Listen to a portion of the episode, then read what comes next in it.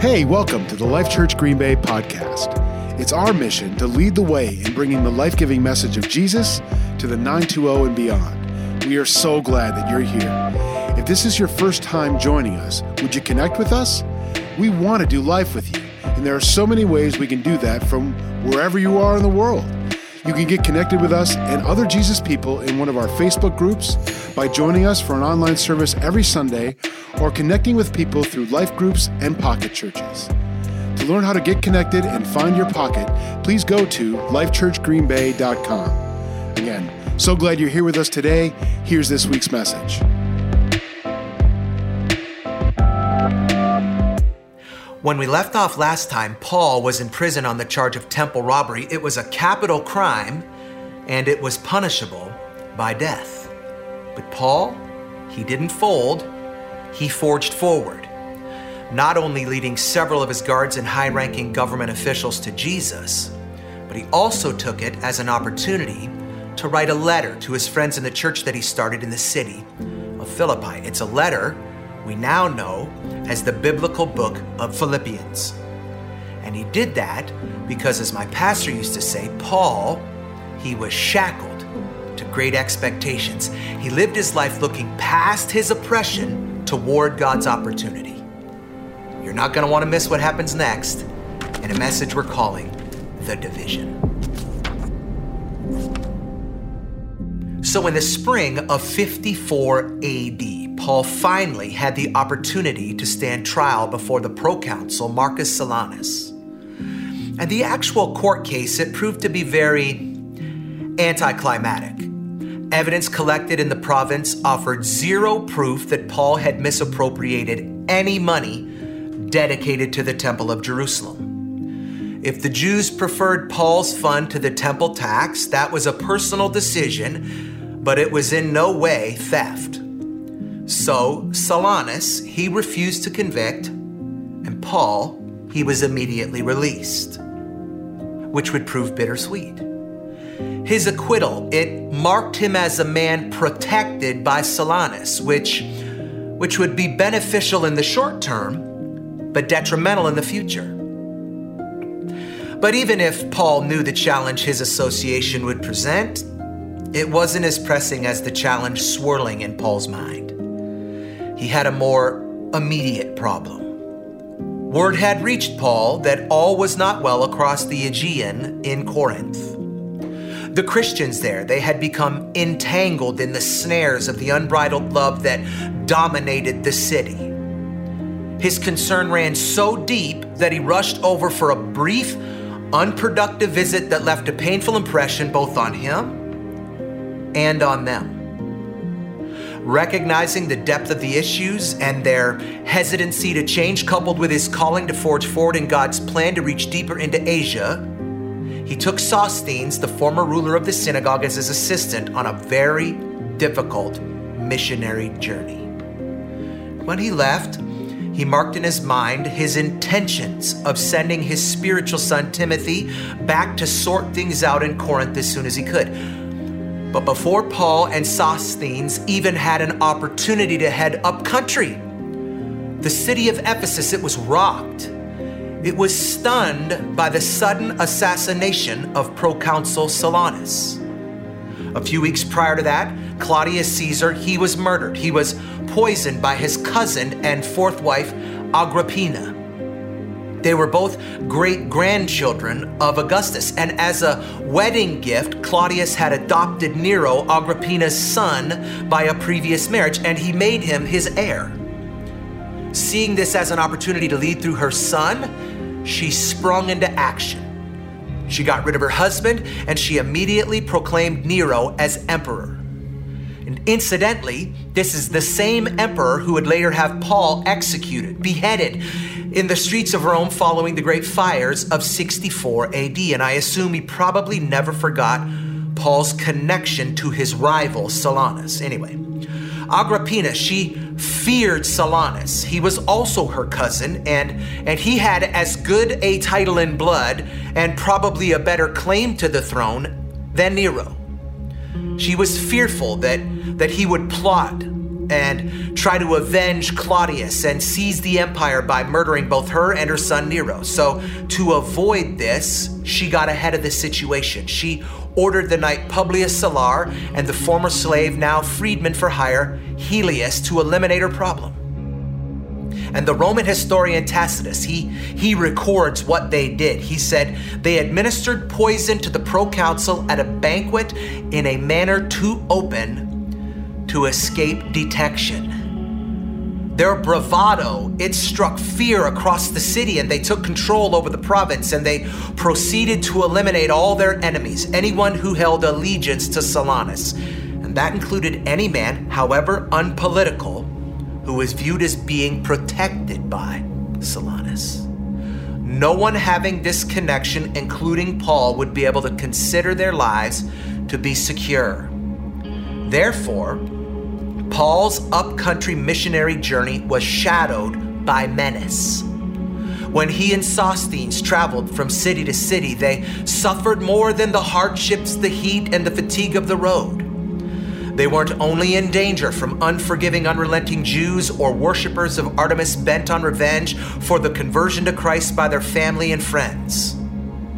They also had to contend with the contempt or the ill will of these insignificant, small, petty officials who are anxious to shed the image of their former loyalty to Silanus and who were looking for a place in the goodwill of Nero. It's actually of this struggle that Paul would write, "To this very moment we go hungry and we go thirsty.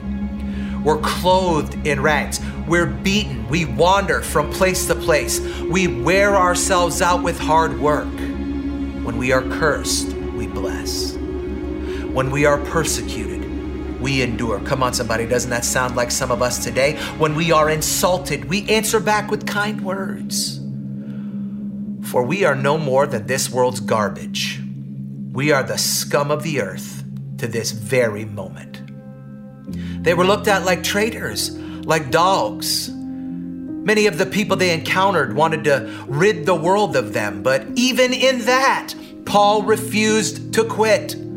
The hardships he endured just fueled his sense of responsibility for pioneering this new way of living in submission and surrender to the words of Jesus.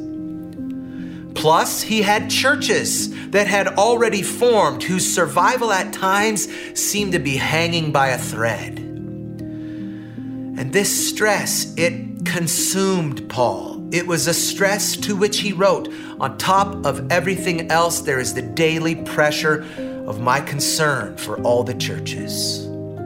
So he pressed on in his calling. He viewed his possibilities as unlimited, and in his persistence, doors opened. He decided to return to Ephesus and devote the next number of weeks to the composition of a letter to deal thoroughly with the situation and to bring the Corinthians to a better state of mind before he ever visited them again. But when Paul arrived in Ephesus, several Corinthians were waiting for him. They told him that things were even worse in Corinth than he had thought. How could that be possible, Paul thought. They told him how Christians were suing other Christians in pagan courts and, and that the church was being torn apart by their conflicts. Some of them, they boasted that they were Paul's people. Some of them boasted that their loyalty was with Apollos. Some were Peter's men, whether that was by some unrecorded visit or that they just heard of his words. Some of them were even so brazen to claim that they didn't owe anything to any apostle. They belonged to Jesus. And with their arguing came arrogance. Each group thought that they were superior in the eyes of God and in the eyes of men. And that situation, it broke Paul. It brought him to tears. He openly wept over the condition of the church. There couldn't be a greater contrast between the joyful letter to the Philippians and the pain Paul faced in writing to the Corinthians. In fact, he would write, "With great troubled and distressed heart and with many tears, not to make you sad, but to make you realize how much I love you all." But his love was not enough to sustain them in his absence. Corinth was impaired by human weakness and confused by false teachings. Even though Jesus had warned it would happen because he wanted the love of free people, not puppets on a string, Paul took it personally when his converts preferred dissension to unity, self-advancement to service, and half-love to full devotion despite Jesus' willingness to give them every quality and all the strength they needed to walk totally and humbly with God.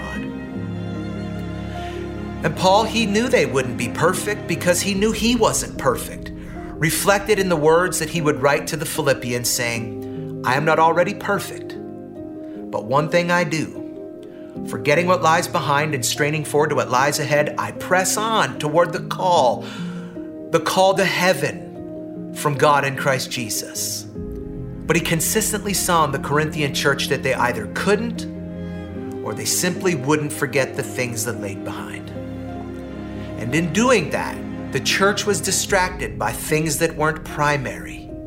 And that distraction, it created division, much like we're experiencing today. Mask or no mask, vaccine or no vaccine, open the building or not open the building. And the enemy is limiting our effectiveness with the spirit of fatigue. We are exhausted physically, emotionally, and spiritually. And that spirit of fatigue has slithered in on the back of a satanic spirit of shame, where each side is attacking the other, where each side is shaming the other for simple things like shaking hands or standing too close, for wanting to send their kids back to school or not wanting to send their kids back to school. And it has suppressed us to the point that many of us have become afraid of one another. And so now, rather than taking the opportunity to pattern after Paul's model of growing God's kingdom house to house and person to person, some of you have shrunk back. You've distanced yourselves. Some of you have been shamed into isolation, and that shame is breaking humanity down. And it's a strategic attack by our adversary to keep us divided, because he knows where there is division, there is no progression. Where there is division, victory cannot take place, because every kingdom divided against itself is headed for destruction. That no city or no house that is divided against itself will be able to stand. And when I read that, I wonder, where are you divided? Better yet, where are you operating in shame, either giving it or receiving it? Wherever that is, you shouldn't be, because there is therefore now no condemnation for those who are in Christ Jesus. I mean, what if, like Paul, in this struggle, in your struggle, you pressed on in your calling? You viewed your possibilities as unlimited, and in your persistence, doors opened for you with your friends and with your family, so that you could become the bridge in this division. Will you do that? I wonder if you're watching this today, and first and foremost, the division that you have is between you and God. That's what we call being in a state that lacks salvation. In the church world, we know that we have the answer. We know that it's so simple. We know that if you call upon the name of the Lord Jesus Christ, admit that you're a sinner and ask him to change you, you will be saved. You will be forgiven. You will enter into this beautiful relationship where everything you've ever done wrong before this point is not only forgiven, but is forgotten. It is deleted from the memory bank of heaven, and you have an opportunity to move forward in a new life. So if that's you, if there's division between you and God, if there's distance between you and God, and you want to close that distance today, we're going to give you the opportunity to do that. And here's how. I'm going to say a few words in a prayer, and then I'm going to pause. And if you repeat those words and you mean them in your heart, you will enter into a relationship with Jesus. You will be saved. And so if you want to do that, would you just say this after me? Would you say, Jesus, I'm a sinner, but I'm sorry. Will you forgive me? Will you come into my life? Will you change me? Will you make me different? Will you make me new? Will you be my Lord? be my Savior. In Jesus' name, amen. Friend, if you prayed that prayer, congratulations. It's the greatest decision that you'll ever make in your life. We want to be a part of your journey away from who you are toward who Jesus wants you to be. So would you do us a favor and would you just reach out and let us know this decision that you've made? We're sure excited about it, but we're not done. I wonder if you're here and you're watching this and you're a Jesus guy or you're a Jesus girl, but you would say, Sean, I am walking in, I am living in, I am steeped in shame, whether you're giving it out or whether you're taking it in. Can I pray for you and break that spirit over your life? Jesus, for my friends who are watching this, friends who are hungry for change, some who have been giving away shame and some who have been taking it in. God, whichever side of the pendulum they've been on, God, I pray peace over their life. God, I bind the spirit of shame off of their lives in Jesus' name. God, let them walk in freedom. Thank you. We love you. In Jesus' name, amen.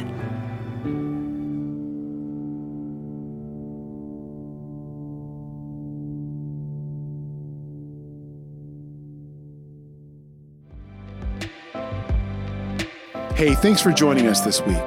Did you know we have discussion questions for each message? You can download them and talk it over with your friends and family. Go to life church green bay dot com to download today.